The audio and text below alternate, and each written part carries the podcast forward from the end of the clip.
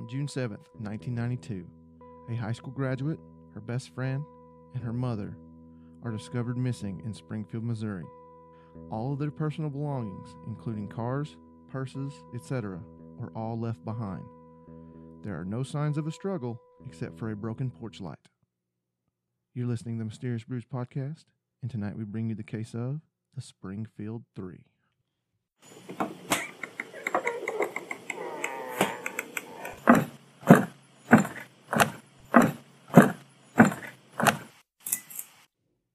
Welcome to a deep, dark, dank, cold basement.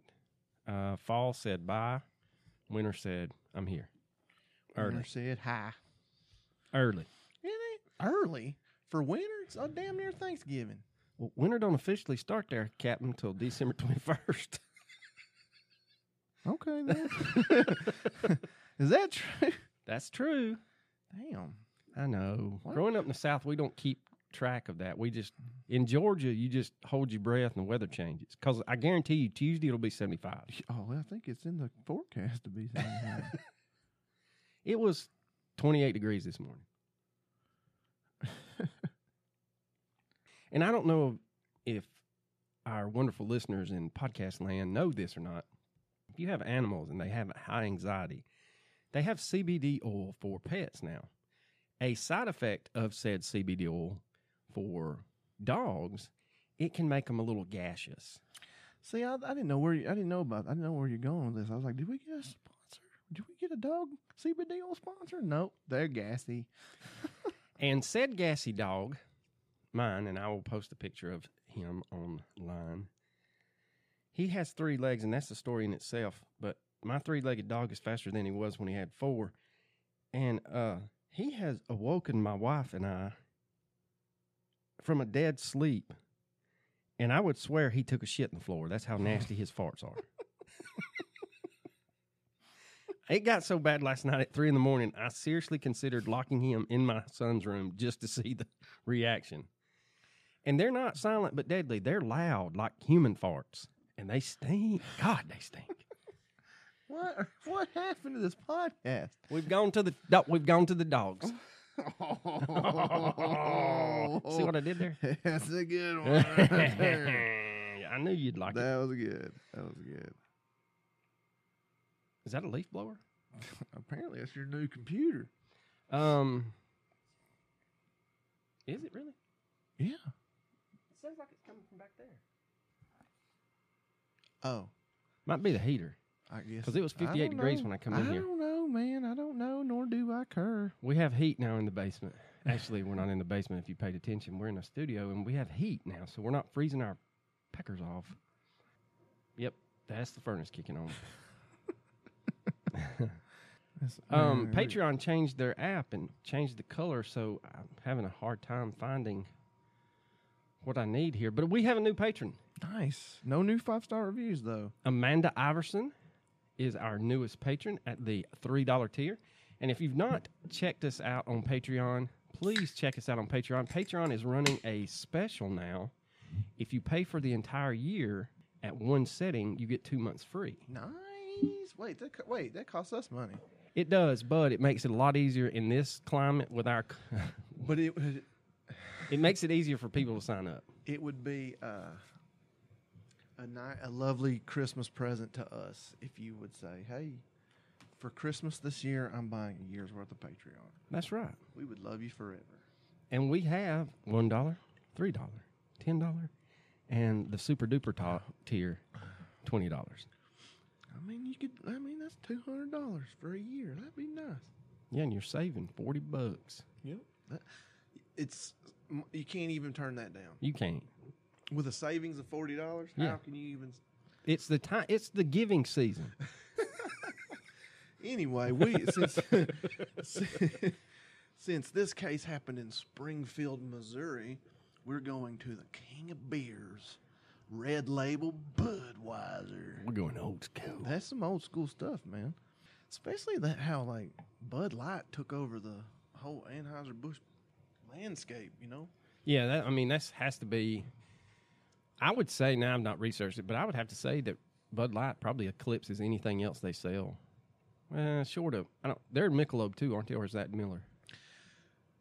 Miller, what? Is Michelob Miller or Bud? Michelob is Anheuser Busch. Um, at one point, I do know. I don't. This was a long time ago, but at one point, I do know that uh, Bud Light accounted for one out of every three beers sold in the United States. So there you go. Not just from Anheuser Busch, but one out of every three beers. So Coors Light, Miller Lite, one out of every three was Bud Light. That's a lot. Well, ladies and gentlemen, that's about all the business. So we're going to dive headfirst into the Springfield 3 case. One of uh, one of uh, the more famous cases we're, we've been doing. This is world. This is a very famous case in America. Most people should have heard of it. If you haven't, shame on you. It's been featured on. up your up your true crime game. That's right. It's been featured on 48 Hours. It's been featured on Unsolved Mysteries. America's Most Wanted. Probably every Discovery Channel true crime thing out there. But it was 1992, and Susie Streeter was 19, and her best friend Stacy McCall was 18. The pair had just graduated from Kickapoo High School on June the 6th. Kickapoo. It's They- a, good, a good name. I like that name. Kickapoo. I wonder what their mascot is. Look that up. All right. So they were celebrating with the rest of their class, hopping from one graduation party to another, and were last seen around 2:15 a.m. on June the 7th as they left their final party stop of the night. Susie and Stacy headed to Susie's house at 1717 East Delmar Street in Springfield, Missouri, They're the Chiefs.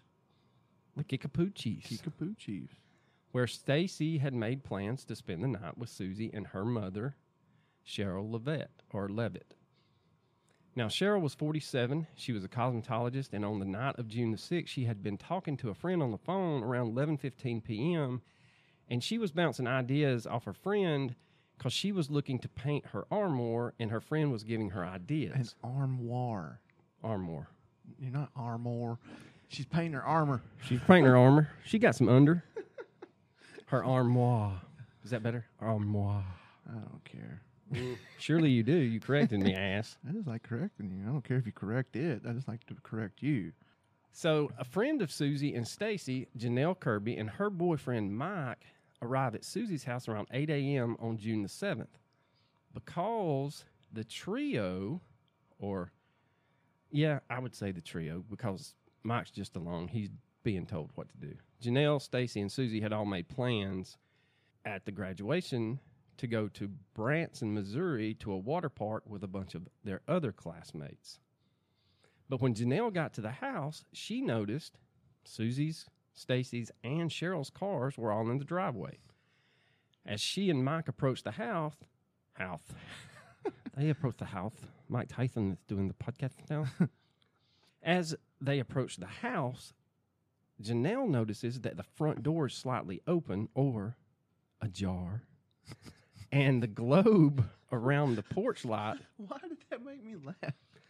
was shattered all over the porch. Which indicates a problem. Because you don't typically just smash your, you know, And I had read where you where don't smash your lights, man. You usually just turn them off.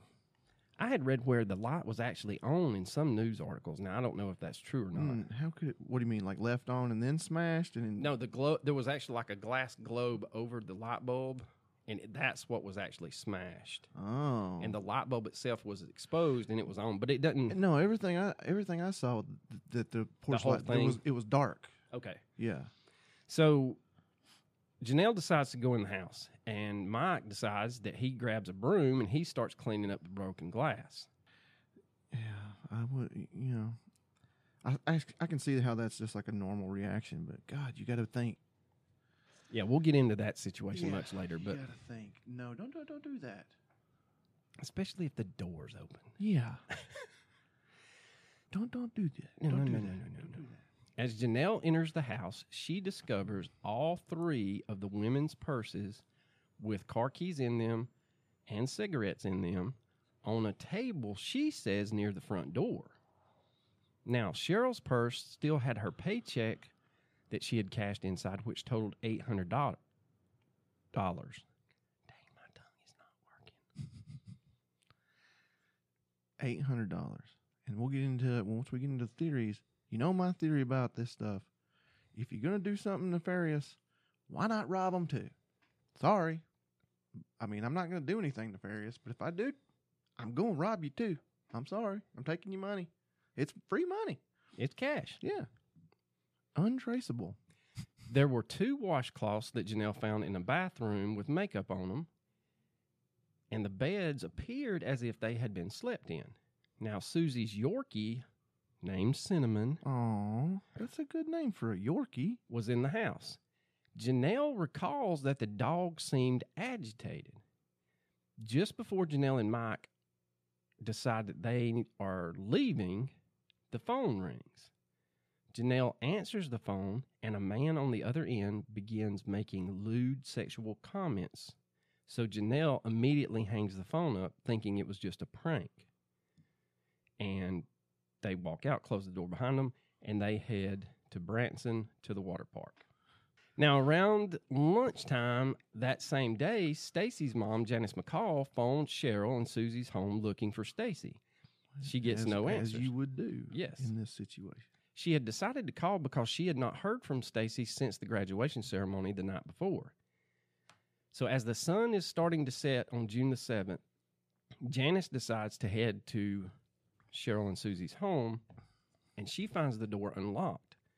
All the cars are still in the driveway and basically the same odd scene that Janelle saw, Janice sees. The one strange thing that Janice witnesses is that the purses of all three women were lined up along a step leading into Susie's room. And let's just be realistic. The same reason, the same way a man's not going to leave the house without his wallet, women aren't going to leave the house without their purse. So that should immediately indicate that something is very, very wrong. And if they're smokers, they're not going to leave their cigarettes there. Now, Janice gets that uneasy mother's intuition and calls the cops. Now, to make things worse, friends and family members begin showing up at the house, which further contaminate the scene. While Janice is waiting on the cops to arrive, she plays a message on the answering machine and accidentally deletes the message. All she could tell authorities was that it was an unfamiliar male voice to her.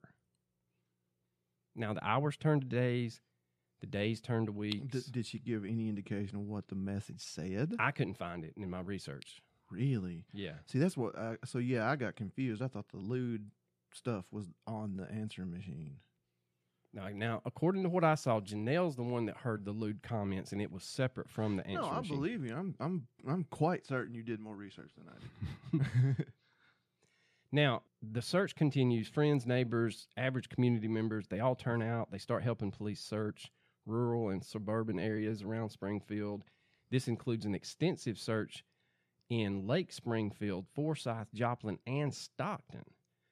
Many other people pass out flyers and hang up posters around the Springfield community to aid in the search just days after the three women disappeared. The images of Sherrill, Susie, and Stacy frozen from those 1992 photos and missing posters still to this day hang in a few Springfield storefronts. wow, that's good. I mean, that's good though. Then they're not giving up. No, and I'll have to say kudos to the Springfield Police Department because they realized real quickly they were in a situation that they needed help with. So, with assistance from the FBI, the Missouri State Highway Patrol, and numerous other law enforcement agencies, the Springfield Police Department says that they conducted an extensive investigation into the lives of the three missing women, but have not found any positive leads concerning the reason that they would go missing. Now, that extensive search into their lives has not been made public. Hmm. In 1993, investigators searched 40 acres in Webster County that had been searched in a previous missing persons case, and a search warrant confirms that they were looking for the Springfield Three. Now, we get into suspects because there's not really Yeah. much to the disappearance other than what we've discussed. Yeah, that's it. They they were they were found missing. Well, I can't. I hate when I say that. They were found missing. they came up missing, and the evidence was there, and that's it. There's no, there's nothing else. There's no other clues. There's nothing more to discuss because it is what it is. So one of the first suspects, unfortunately, but I mean, in any investigation, this always happens. They start with the family and they look at Susie's older brother. Well, I mean, that's logical. You start from the inside and work your way out. Why would I mean that? Why wouldn't you do that? Bart Streeter, Susie's older brother, had a well known drinking problem and he had recently fought with his mother and his sister, but he was soon cleared. Now, Bart is still haunted by the disappearance of his sister and his mother because he never got to patch things up with them. In early 2019, there were reports that surfaced that Bart was arrested on suspicion of public intoxication, disorderly conduct, and attempted false mm-hmm. imprisonment of a 15 year old girl after a February 28th incident at a nail salon in Smyrna, Tennessee. The Streeter family released a statement saying that the charges had been exaggerated. Well, how do you? What, what was he trying to do? I don't know. I couldn't. That's all that I could find on that one. In 1996, Robert Craig Cox becomes the main suspect in the women's disappearance. Robert was a former Army Ranger who, in 1988, had been arrested and convicted in Florida for the 1978 murder of Sharon Zellers. The conviction was reversed by the Florida Supreme Court in 1989 due to insufficient evidence. Now, this was not the only black eye on Robert's rap sheet. In 1986, he pled guilty to kidnapping and assault with a deadly weapon in California. He was sentenced to nine years in prison for the crime. It was during this prison term when Florida authorities charged him with the murder of Zellers. After the 89 reversal by the Florida Supreme Court, Robert was sent back to California to finish serving out that prison term.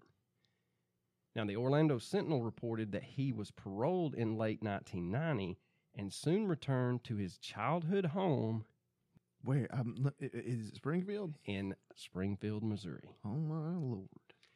Now, Robert worked as a utilities worker at the time of the disappearance of the Springfield Three. He also reportedly worked as a mechanic at a used car lot where Stacy's father was employed as a salesman. He was interviewed by police in 1992, but claimed he was with his girlfriend on the morning of June 7th, and at that time, his girlfriend corroborated his alibi.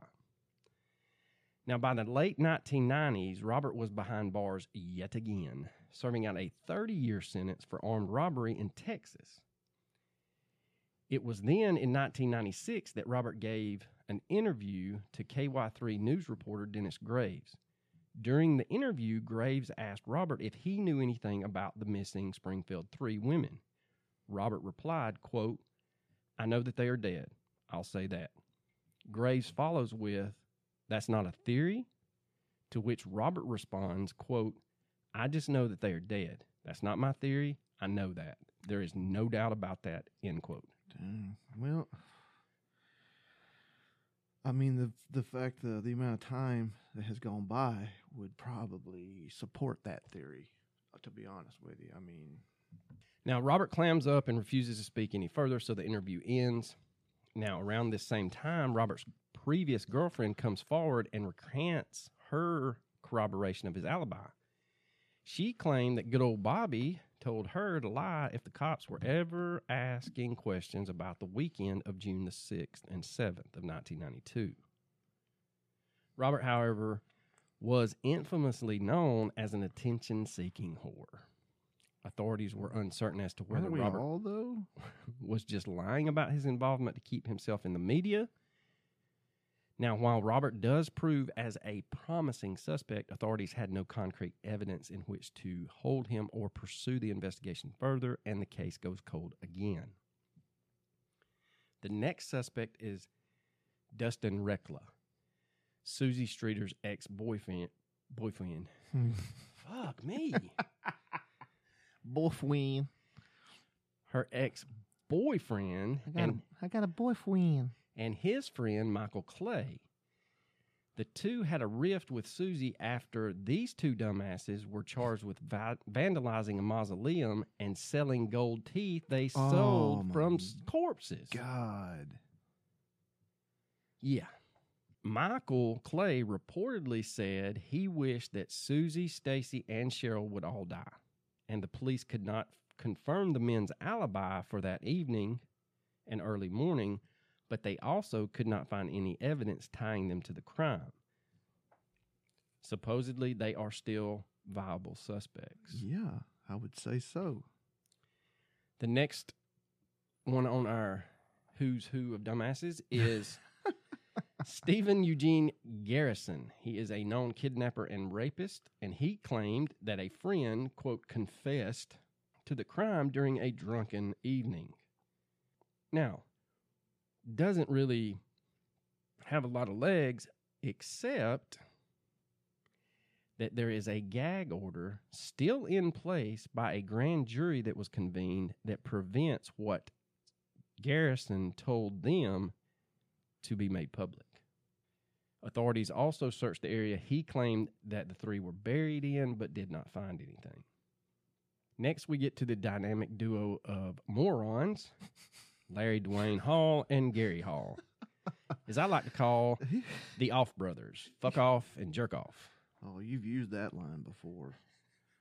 Our our hardcore fans are gonna go, no, he's fishing in the same well. Now, these two traveled around the country performing Civil War reenactments. Why, of course they did. Now, Gary was just a little odd, but Larry is a certified bona fide serial killer who targeted young women and drove a van. Down by the river. Got it. Nailed it. Similar to one that a witness saw.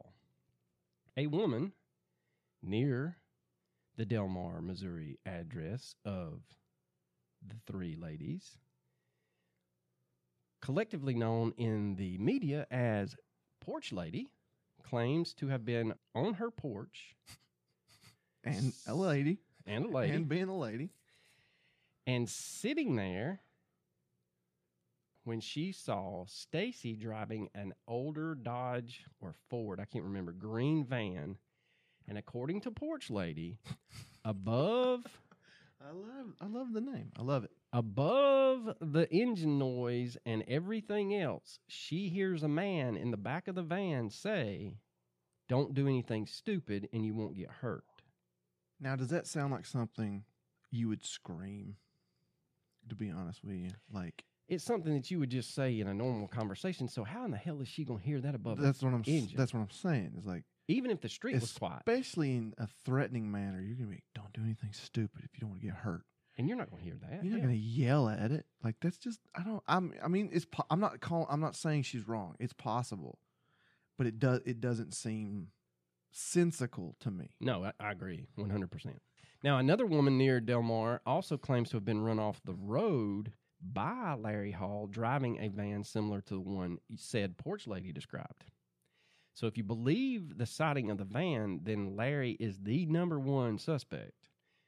Looking at his previous victims, Stacy and Susie were both his quote type, and that he was known to be very meticulous about his crime scenes.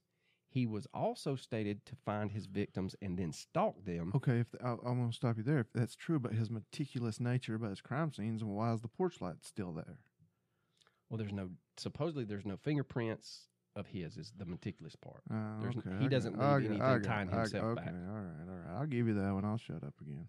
He would find his victims, stalk them, and then act quickly when an opportunity arose.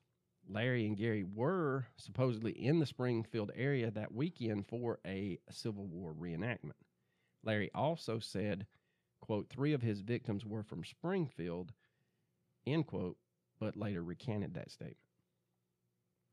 And so my thing with him is they've got him dead to the rights, and a serial killer is usually very narcissistic and would brag. Yeah, sometimes, uh, sometimes when they, yeah, when they get caught. But I mean, like we're talking about the weepy voice killer. He wasn't braggadocious. He was very remorseful.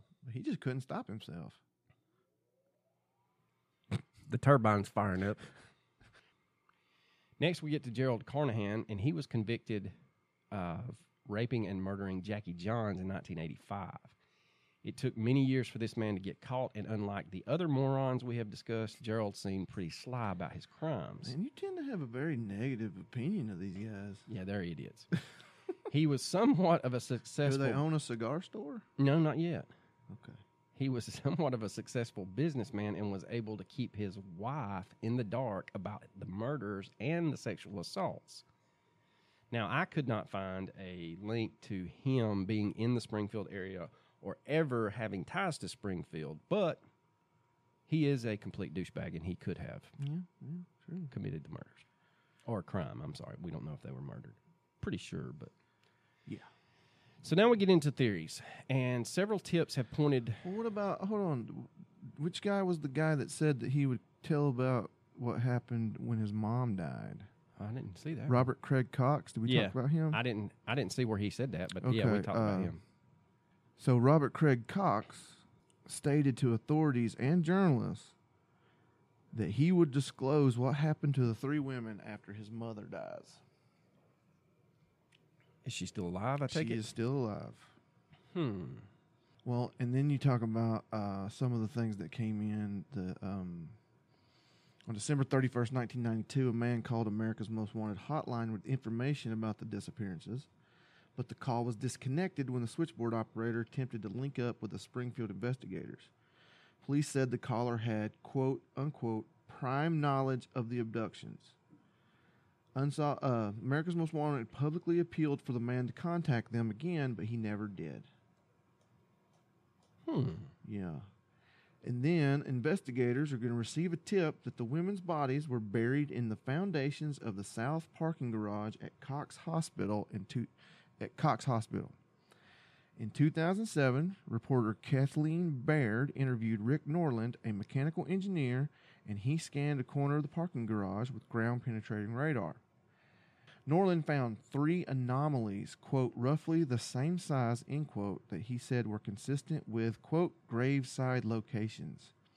Two of the anomalies were parallel and the other was, other was perpendicular. Police spokesman Lisa Cox said that the person who reported the tip, quote, provided no evidence or logical reasoning behind this theory at the time or since then, end quote.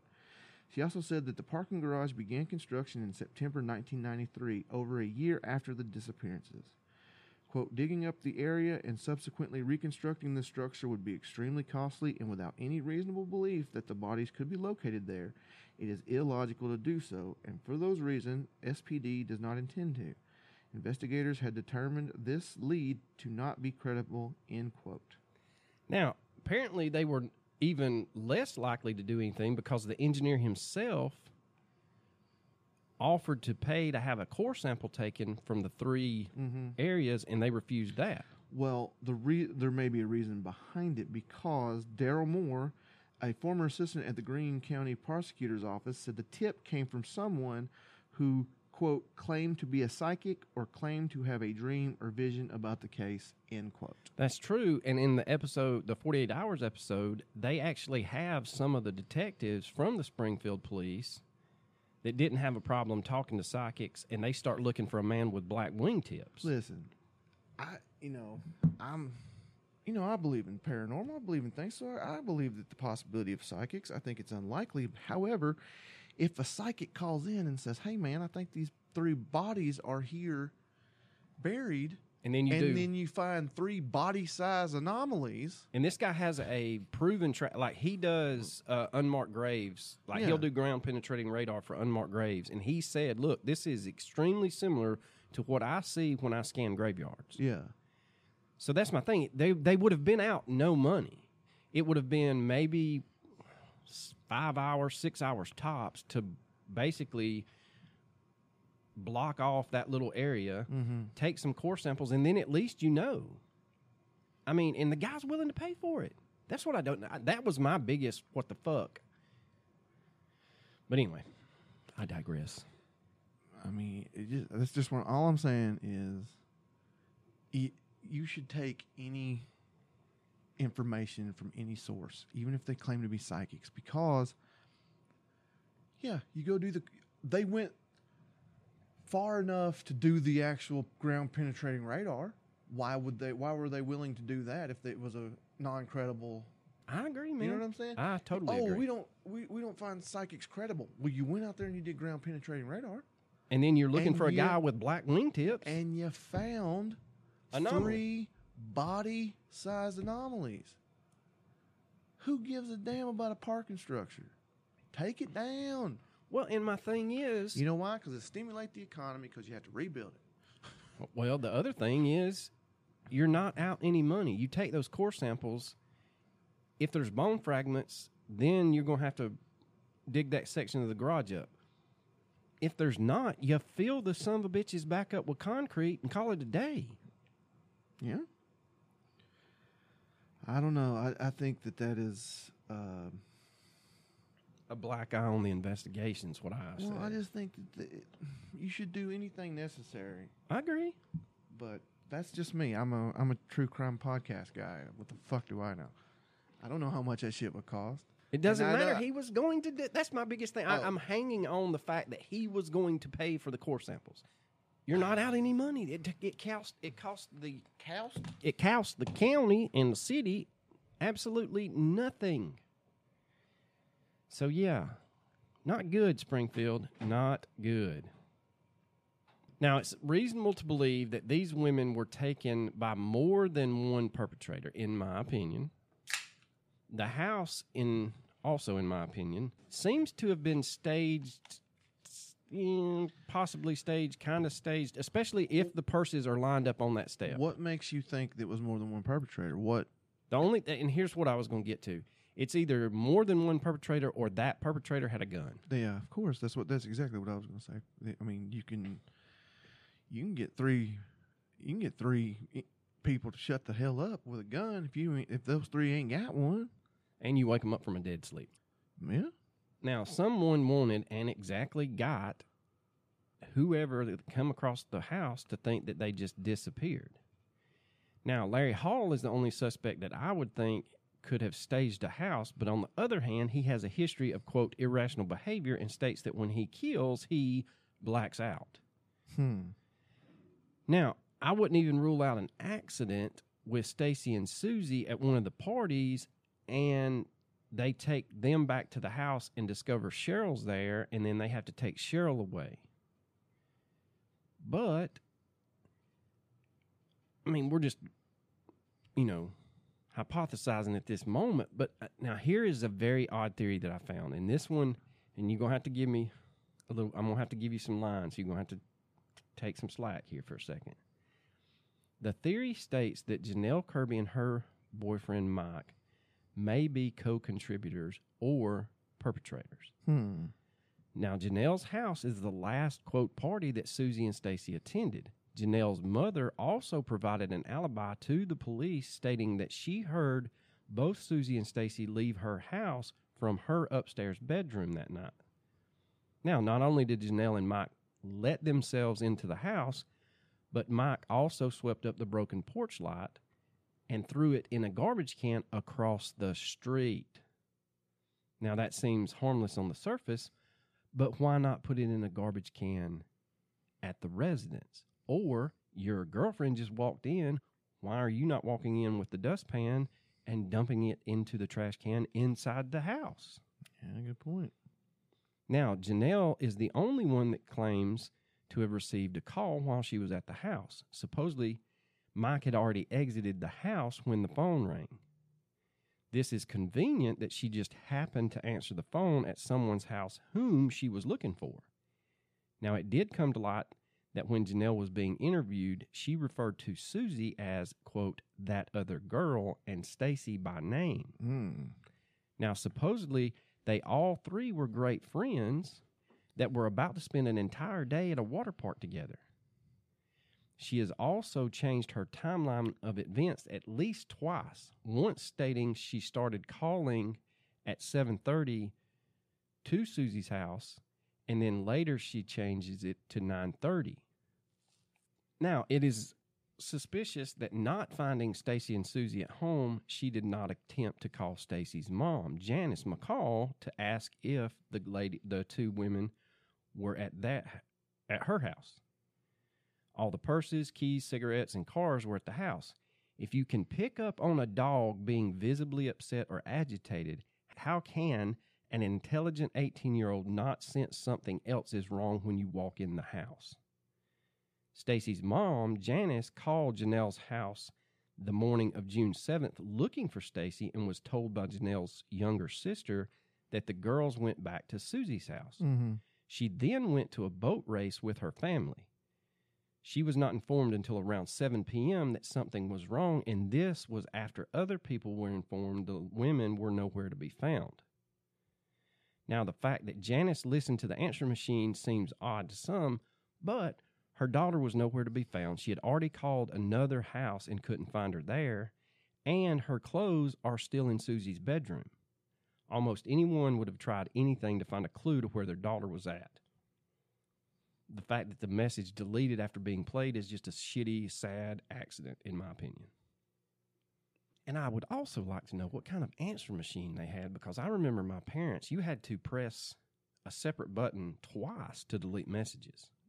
Or it would say, after you played it, do you want to delete it? Now, there's also the fact that no less than 18 people were allowed to enter the house on 1717 East Delmar Street on June 7th. Yeah, that is pretty weird. Some of which started trying to make coffee and tidy up the place. Some people are so concerned about how their, you know, people's house looks. Like, oh, they the cops can't come in here with this mess. Even Janice stated to authorities that she thought this was odd and that they should stop messing until the sheriff showed up. I don't believe all 18 visitors had ill intentions, but I believe a couple of them might be straightening things up. You think? Uh, Mhm. that's, that's definitely possible. It is uh, reminiscent of the JonBenét Ramsey when they come in with donuts and coffee and start moving shit in that house. I don't know.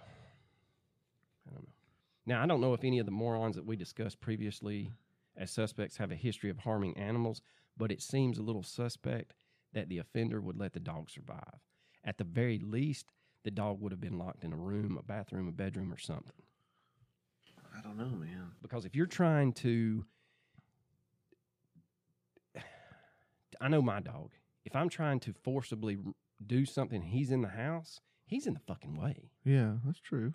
And if I do something to, even if I, who have a, I have a pretty good relationship with said dog, if I act like I'm beating up on my son or my wife, he's there with his hair standing up, like, no, this ain't happening, Captain.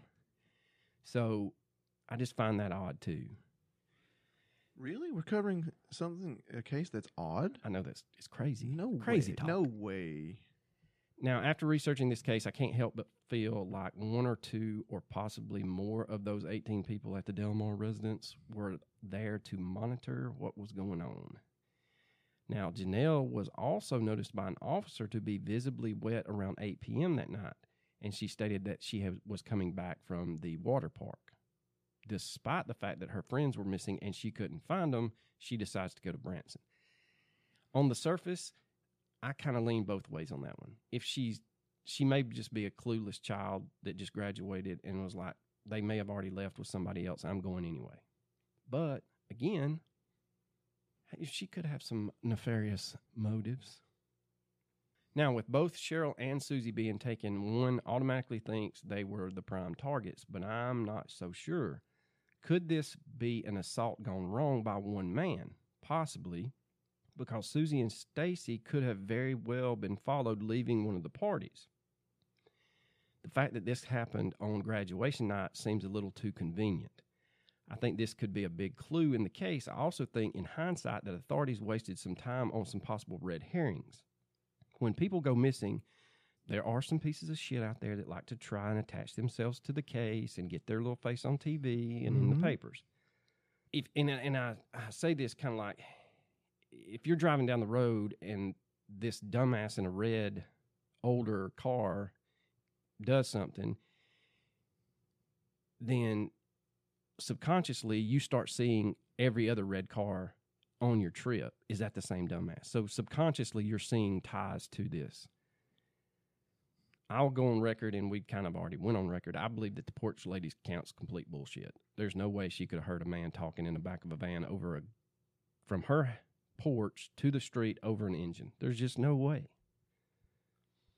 Now, what I do believe is this case needs what led authorities to make arrests in the Rebekah Gould case, and that is a new set of investigators should be handed this case. I believe fresh eyes would help. Fresh eyes always help, especially you know modern fresh eyes with the advancements in criminal technology. I also believe that authorities could have released more details about the women's activities days before they disappeared. I also wish the people attending the various parties would be re interviewed to see if any of the original interviews kind of missed something or interviewers missed something. There might be that, that one clue that they didn't think of when they first interviewed, and they might, hey, I remember we were at this party and there was this, these idiots drove by and they were in whatever. They might have been in a green van. I mean, hell, who knows? I do still believe that there are people that live or have lived in Springfield that know exactly what happened. And I believe that the reason the bodies have not been discovered is because they are at a location that, if found, would implicate the true killer. Now, unfortunately, more than 5,000 tips have come in to authorities, and as of this podcast, not a single one has panned out.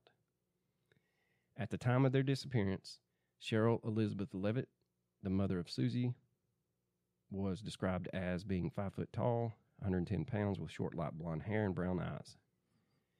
Susie, Suzanne Elizabeth Streeter, was described as five foot two inches tall, weighing 102 pounds, with a shoulder length blonde hair and brown eyes. Stacy Kathleen McCall, Susie's friend, was described as five foot three inches tall and weighing 120 pounds, with long dark blonde hair and light color eyes. If you have any information about this case, please contact the Springfield, Missouri police. And we've kind of, you know, talked about theories there at the end, but I think mine is, like I said previously, it's either one man. I think either one of the women was targeted and the other two were collateral damage, or Susie and her friend were targeted and Sherrill just happened to be collateral damage. How they got them out of the house and the beds, they, you know, and everything I read, the beds appeared that they were, at the time of their disappearance, they were asleep in the bed. They had washed their faces, took their makeup off, you know, that kind of thing you're looking at a short window really because supposedly they got back to Susie's house at 2:15 and even with Janelle changing her timeline at the latest she says 9:30 so add 30 minutes to that 10 o'clock in the morning you're looking at what six seven hours window Yeah, something like that. to get them all out of the house and I think that it did happen before sunrise. I think that under the cover of darkness is how you get those three women out and no one sees you Mm-hmm. and the witching hour between two and sunrise, I mean, there ain't nobody paying attention. Unfortunately, it will take a deathbed confession or someone with a guilty conscience to come forward. I, I mean, I just don't think it's going to happen at this point. I mean, it's, it's sad, but I really think we need to go back to the anomalies and find out, and at, le- at the very least, find closure. And I kind of glassed over the the previous days, their movements leading up to that day. I think that's that's an avenue that needed to be exhausted. And you know, we've kind of stated on some cases about how the cops hold stuff close to the vest that only the killer knows. But at the same time, there might have been something that happened in those days that one of those ladies said to a friend that could trigger someone else's memory about a car or a person or you know I- just feel like letting that stuff go put that stuff out there if you're the authorities. What did you find when you looked into the days leading up to the disappearance in each person's life? And it, it could be as simple as you know stacy and and susie had already completed their finals and they went to this graduate or baccalaureate and then both of them worked at their job and Sherrill, you know, got paid and she went to this bank and she cashed her check and does anyone remember seeing her leaving the parking lot of said bank? I mean, you know, just just some mm-hmm. basic stuff that's not really going to tip your hand at what you know. So, but do you have a specific theory or I like Cox, to be honest with you. I think he's the number one suspect, especially after you said he made that comment that after his mother passes. I'm fairly sure that he's he's going to confess and reveal what really happened, and but this still remains the question why and how and all that. But So that's my theory as well is that he really is guilty of it and he's going to reveal it. I mean, he's got nothing to lose. He's already in jail for life. So why not? But I really just want to know where they are. Let's find let let's look at let's get those core samples. Let's do that. Get off your asses, guys. Come on. I guarantee you, you could do a GoFundMe and have the money within a weekend. Yeah. Yeah. I mean, hell, I would. This podcast would donate a couple hundred bucks. No, no. choked on my Budweiser. a couple hundred. I got five on it. All right, Coach will put in five. Podcast will put in a hundred. I damn near, sp- I damn near spit on the microphone. It's a shame we're not doing live. Yeah. Want to do it live. But anyway, so that is the case of the Springfield Three. R- We get into recommendations. Now, there is a podcast that is available through Edit Audio on all podcast apps, and it is called The Springfield Three A Small Town Disappearance. They have, let's see, I think eight, yeah, eight episodes. They are anywhere from 25 to 30 minutes each. You could binge this, and they do a great job. They do a, a lot of in depth research that we just didn't have time to do. They have extremely high ratings. There was one of their five star reviews says that I not only lived in Springfield at the time this happened, but in my early 20s, around 2002, a friend from high school moved into that house. Every person I knew from Springfield has a connection to that case or a theory. Hmm. So if we have whet your appetite for the Springfield 3 case and you were not privy to this case, I suggest you listen to that podcast. That's my recommendation for the week. What you got over there? I'm going to recommend Dopesick on Hulu. If you have not watched this, it is freaking. It's uh, well made, but the story is fucking crazy. And Michael Keaton is an amazing actor. It's about the opioid epidemic with Oxycontin and all that. And it's like a seven, eight part series. I've seen previews of it. It does look good. Oh my God, it's good. Watch it. And like- like your jaw will be on the floor the whole time. Like the shit these these people are trying to pull. They dumped all that shit in Appalachia and Yeah, w- yeah. hillbilly cocaine, man. that's where it's uh, it's not hillbilly cocaine. It's opioid. It's not hillbilly heroin. Same difference. Cocaine's an upper, heroin's a downer. Okay, I'm sorry. I didn't get my drugs right. Ye- Damn. God, dude, I, I know, sent you I- the pamphlet. And some black tar to try. yeah, yeah, and samples. I gave you samples. well, coach, you got anything But, else? I mean, seriously, check that out because yeah, the, the the main focus, one of the main focuses is right there in West Virginia in the coal country, and it's just man, it's crazy. Check that out. All right, ladies and gentlemen, y'all have a lovely, lovely week. Deuces.